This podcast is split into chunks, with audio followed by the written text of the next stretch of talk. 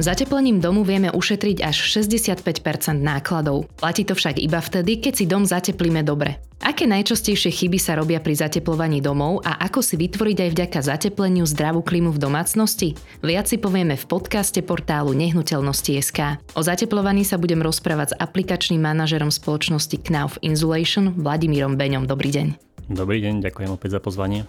Pozdravuje vás aj Zuzana Majerčíková. Pán Beňo, tak poďme hneď na úvod si povedať, že ak si zle zateplíme dom, či už my, alebo teda firma, ktorú si k tomu pozveme, tak za aké dlhé obdobie sa to môže začať prejavovať? Tak e, toto nedá sa celkom jednoznačne povedať. E, v podstate môže sa to objaviť e, za krátky čas, pokiaľ tie chyby sú dosť vážne, alebo tie chyby sa môžu prejaviť aj po niekoľkých rokoch. Hovoríme povedzme o období medzi rokom až 5 rokmi. Takže záleží, záleží fakt od toho, či tie chyby sú fatálne alebo nie. No aká je napríklad taká možno e, fatálna chyba, ktorá sa prejaví, dajme tomu, za pár mesiacov? Najčastejšie sa to môže prejaviť napríklad e, pri zle zhotovenej atike, oplechovaní, keď voda napríklad tečie priamo do kontaktného zateplenia. Vtedy sa tam hromadí voda, kumuluje sa, vytvára sa vlhkosť a tá následne degraduje e, zvyšok, zvyšok toho kontaktného zateplenia, pokiaľ sa na to teda nepríde včas. No a poďme sa teraz pozrieť, presne vy ste už toto spomenuli, že aké ďalšie najčastejšie chyby robíme pri zateplovaní a môžete ich najprv vymenovať a potom si ich rozoberieme e, podrobnejšie a začneme fasádou.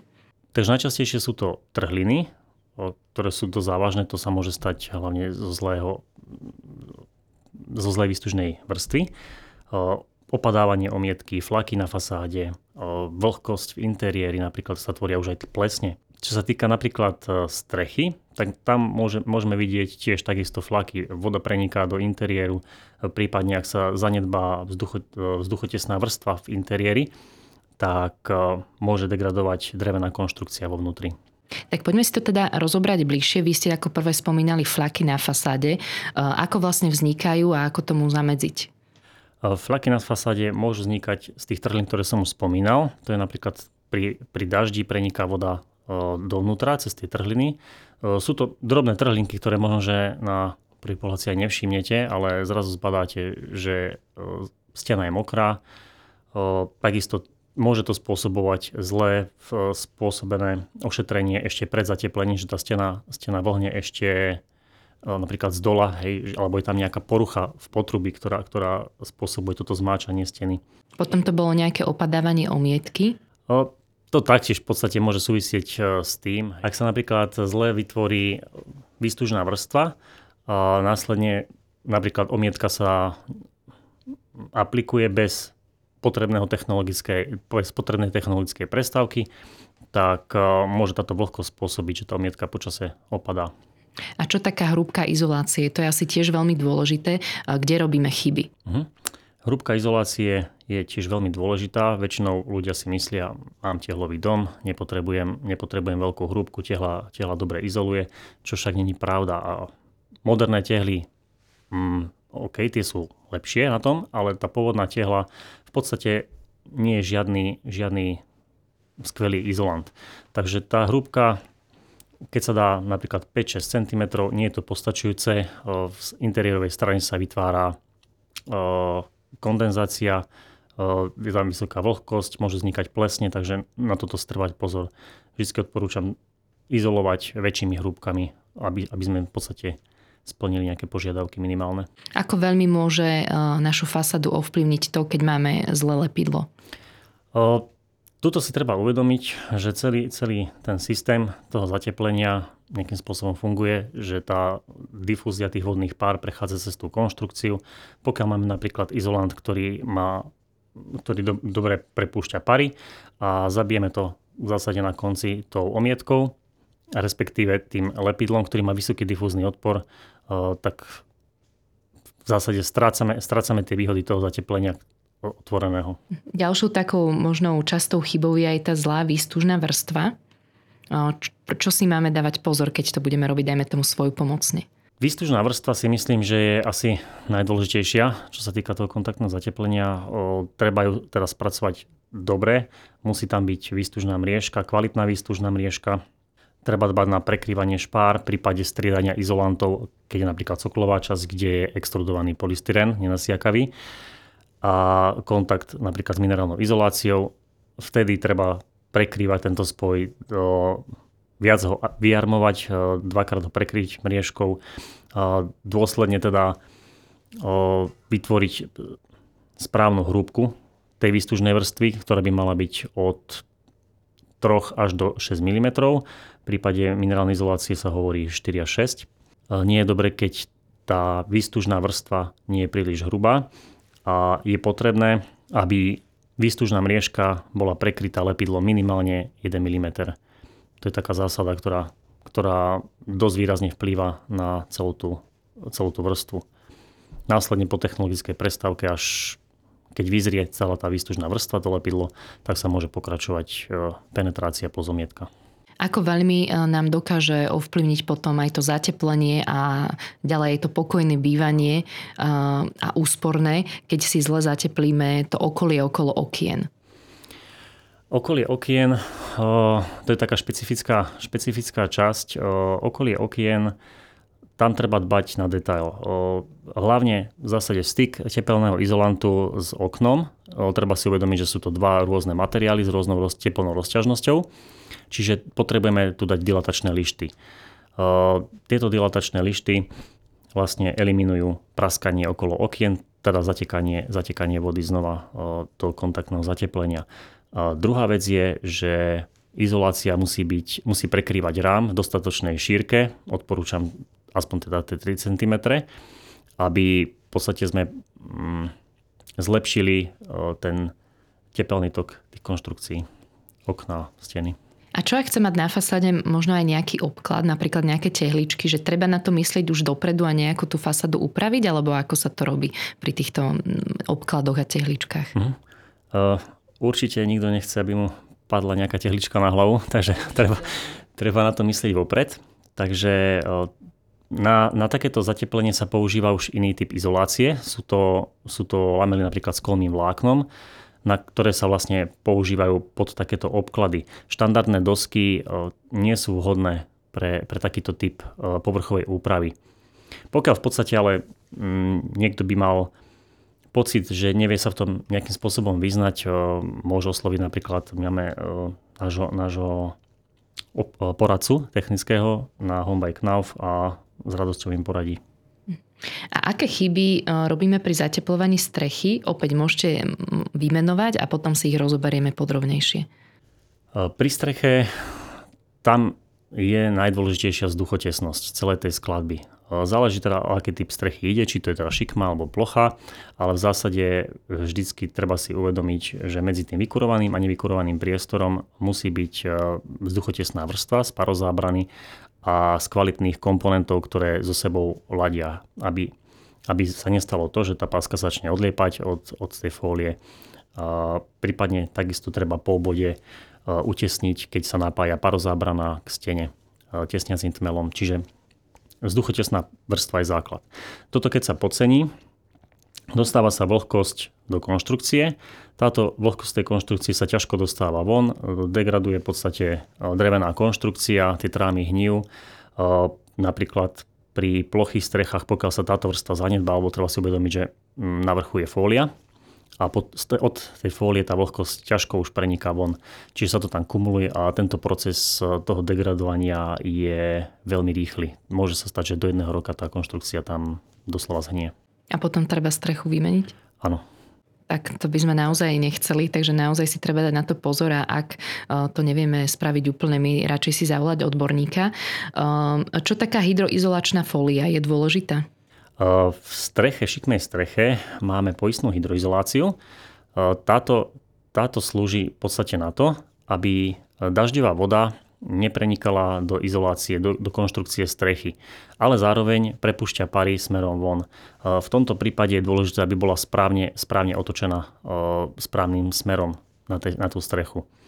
Aby sa nestalo to, že pary nám zostanú uzavreté vnútri. Respektíve to je druhá možnosť, keď si ľudia zamieňajú parozábranu s poistnou hydroizoláciou alebo difúznou fóliou a parozábranu dajú smerom ako keby pod e, škrydlu tým pádom tá vlhkosť všetka zostáva zastavená na tejto parozábrane a nastáva ten proces, čo som spomínal. Viac o tých následkoch týchto chýb, ktoré tu spomíname, si budeme ešte hovoriť. Ešte predtým ma ale zaujíma, že aký je rozdiel medzi tým, že keď sa zatepluje novostavba a keď robíme rekonštrukciu už staršieho domu? V podstate Treba si uvedomiť, že naša legislatíva, e, Slovenská technická norma, nerobí rozdiely medzi novostavbou ani rekonštrukciou. Požiadavka tepelný odpor na, na tú skladbu tej strechy, steny e, sú, sú rovnaké. Ako pre novostavbu, tak aj pre rekonštrukciu. Tam hovoríme teda, že musí, musí splni, e, musíme zatepliť určitou hrúbkou, aby sme splnili teda ten teplný odpor, respektíve súčiniteľ prechodu tepla. Čo sa týka E, zateplenia. Ideálne je, pri novostavbe už máme teda projekt hotový, tam v podstate aj keď väčšinou sa na Slovensku stavia teda na základe stavebné, stavebného povolenia a je dobre, keď už e, dopredu e, si ľudia, ktorí idú stavať, preriešia nejaké detaily, ktoré v tom projekte nie sú. Napríklad ktoré? Sú to napríklad, pokiaľ sa jedná teda o zateplenie, tak sú to napríklad tie detaily, ako som spomínal, hej, styky dvoch, dvoch materiálov, ukončenia okolo atík, ukončenia okolo okien. Takže to, čo, o čom sme už vlastne hovorili? Áno, v podstate áno je tam toho veľa. Ako, sú, e, každý, každý dom je iný a každý dom potrebuje vyriešiť nejaký iný detail. Takže ako je dôležité, aby sa tomu povenoval v podstate ten človek, ktorý, ktorý sa do, toho, do tej tematiky, do problematiky vyzná. Pokiaľ to kontaktné zateplenie, môže kontaktovať niekoho, kto sa tomu venuje. Pokiaľ to niečo, čo sa týka stavebných detailov, je lepšie, keď e, kontaktuje projektanta. Mhm. Takže naozaj je to veľmi individuálne a každý dom je iný, aj každá rekonštrukcia či novostavba. E, napadá mi ešte, že či je dôležitý aj výber farby na fasádu, že či môže napríklad aj zlý výber farby ovplyvniť funkčnosť zateplenia. Teraz mi možno ani nejde tak o farbu ako takú, že žltá alebo biela, ale možno, že z čoho je tá farba zložená. Uh, áno, uh, pokiaľ, pokiaľ máme svetlé farby, myslím si, že je to v poriadku, mm, netreba to nejak zvlášť riešiť. Pokiaľ však uvažujeme nad tmavými farbami na, na fasáde, tak je lepšie, lepšie sa tomuto viac povenovať. Treba si uvedomiť, že tá tmavá farba viac akumuluje slnečného žiarenia a vytvára sa vyššia teplota. Táto vyššia teplota zase spôsobuje rozťažnosť materiálov. Každý materiál toho zateplenia je iný. Niektorý sa rozťahuje viac, niektorý skoro vôbec. Takisto výstužná vrstva, hej, lepidlo má svoju rozťažnosť. Takže uh, treba, treba áno zvážiť, aký typ farby a pokiaľ teda chcem ísť do tmavšej farby, tak treba uvážiť, aké vrstvy potom sú vhodné, aby, aby to spolu ladilo. Ak aj vy chcete žiť úspornejšie a uvažujete možno nad novým bývaním, tak si určite pozrite portál nehnuteľnosti.sk, kde nájdete inzeráty na domy, byty a pozemky na celom Slovensku. Tiež sa dozviete aj zaujímavé rady a inšpirácie pre vaše bývanie.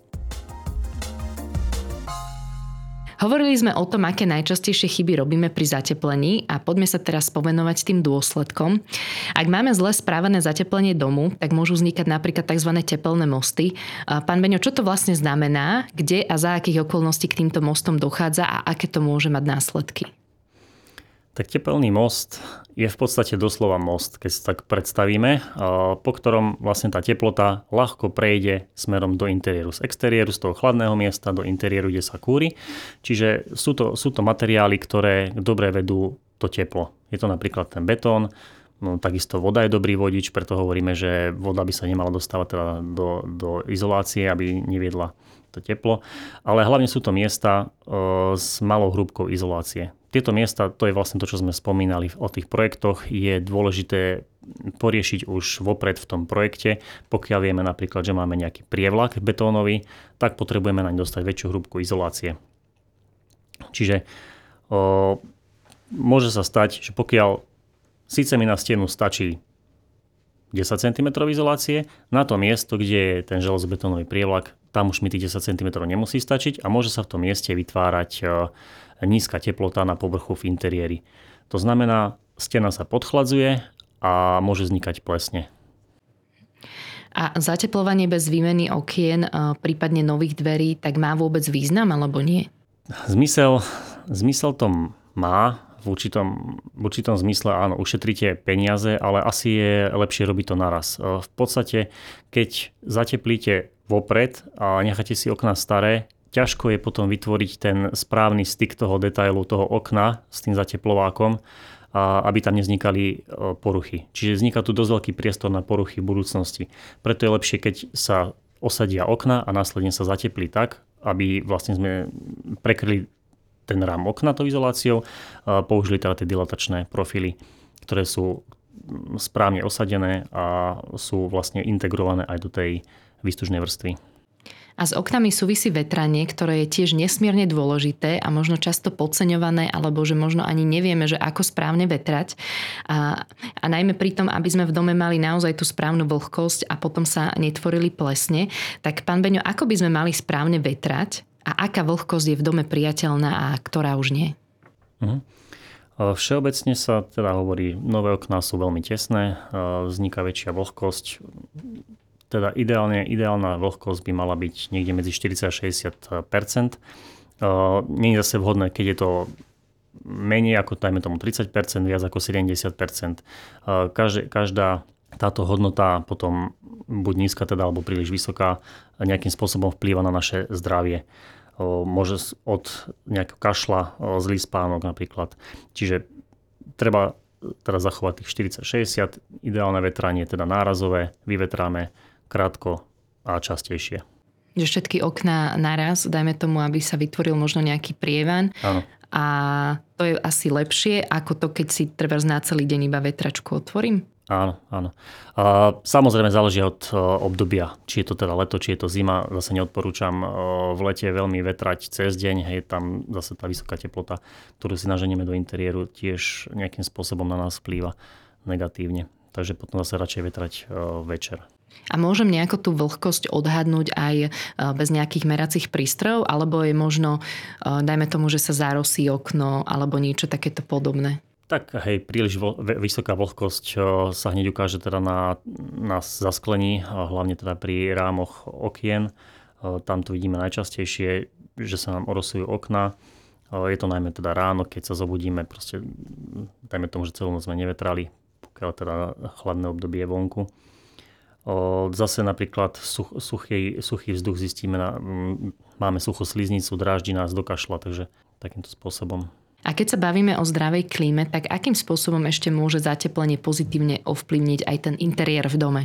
Tak aj záleží, ako izoláciu, akú izoláciu zateplíte. Napríklad pokiaľ použite e, zdravú izoláciu, ako máme my z Ecos Technology, viete, že máte vnútri zdravú klímu, lebo je to izolácia bez e, formaldehydu, fenolov, takže neviete, že proste do toho interiéru sa nič nedostáva.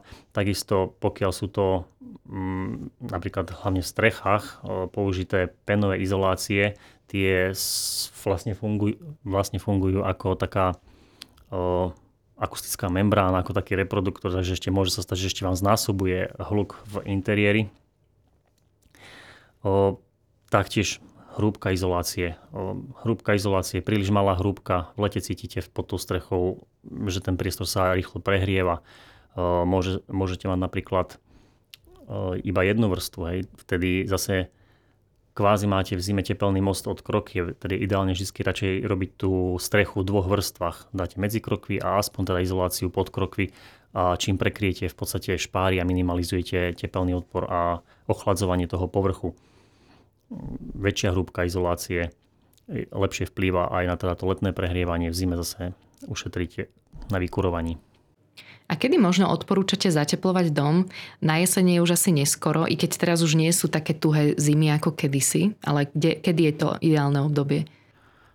A v podstate dá, nedá sa už ani hovoriť o ročnom období, ale o, o v podstate tých správnych podmienkach vonku. O, to je od 5 stupňov plus plus 5 stupňov Celzia až do 25-30 stupňov Celzia. Samozrejme, aby nebolo daždivé počasie, aby mm, nebol príliš veľký vietor. Čiže dá sa povedať, že už od skorej jary do už dneska máme teplé zimy, takže už pomaly aj do zimy sa dá zateplovať, pokiaľ sú tieto podmienky splnené. Samozrejme, e, stáva sa väčšinou v zimnom období, že cez deň máme e, dobrú teplotu, dajme tomu 5 stupňov, v noci, v noci to už klesne na 0, na minus 5, takomto období to už treba zvážiť, že či to má ešte zmysel, alebo radšej počkať do jary. A keď náhodou je nejaké teplé obdobie a prídu nejaké dažde a namokne nám tá fasáda, ktorú teda prerábame a zateplujeme, tak treba počkať, kým sa vyschne, alebo môžeme pokračovať? Určite treba počkať, kým sa teda vyschne. To platí stále, ako mokrá, mokrá, či už je teda podklad mokrý, izolácia mokrá, vždycky treba prerušiť práce, pokiaľ, pokiaľ nepreschne materiál. Pri minerálnej izolácii sa to jednoducho zistí. Priložíte ruku na tú izoláciu, ideálne v sokolovej časti, lebo v podstate tá voda gravitačne stečie cez to vlákno, zdrží sa najviac dole v tej spodnej časti pokiaľ tam je v tejto časti suchá, môžete pokračovať v prácach. A dokážeme si zatepliť dom aj sami, alebo si radšej prizvať firmu, ktorá sa v tom vyzná? A aké možno vy máte skúsenosti, že či mávate aj zákazníkov, ktorí teda začali, ale potom už vy ste po nich opravovali chyby? Uh, toto záleží aj od šikovnosti, šikovnosti teda tých jednotlivcov. O, teda myslím si, že jednotlivé to aj nespraví, že vždy potrebuje nejakého parťaka, minimálne aspoň aby boli dvaja, vždy treba podať, eh, nalepiť, zamiešať, takže eh, v tomto prípade eh, pokiaľ človek šikovný, dá sa to. Poznám ľudí, ktorí nie sú akože vyškolení, vyškolení zateplovači a mhm. spravili si to fakt, že kvalitne. Snažili sa to robiť na svoj dom dobre.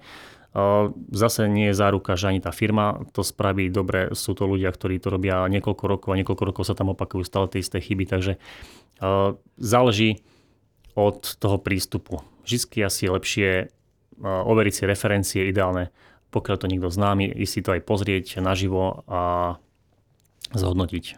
Takže aj takto, lebo to bola ďalšia taká otázka, že presne, že ako si overiť niekoho, že či vie dobre urobiť zateplenie alebo nie. Čo sa týka výberu realizačnej firmy, tam by som ešte asi povedal, že nie je, dvo, nie je dobré ísť e, vždy po tej cene. Neznamená to, že keď je najnižšia cena, teda, že tie produkty a tá práca bude, bude stáť za to. V podstate môže sa to tiež prejaviť e, na tom kontaktnom zateplení, respektíve tej streche hneď po niekoľkých rokoch, že namiesto 25 rokov životnosti si tu skrátime na 10 rokov. A to je naozaj rozdiel potom? To je, áno. A taktiež mm, väčšinou tí ľudia idú, však mi to spraviť bez faktúry, je to fajn, bude to nižšie o tých 20%, ale zase na druhú stranu, pokiaľ, pokiaľ máte nejakú zmluvu spolu spravenú, môžete, môžete skôr riešiť problémy, ktoré neskôr nastanú.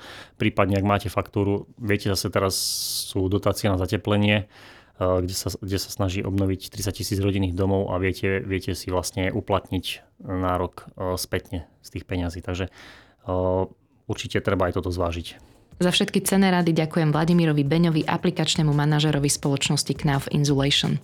Ďakujem pekne. Pekný deň vám želá ešte Zuzana Majerčíková.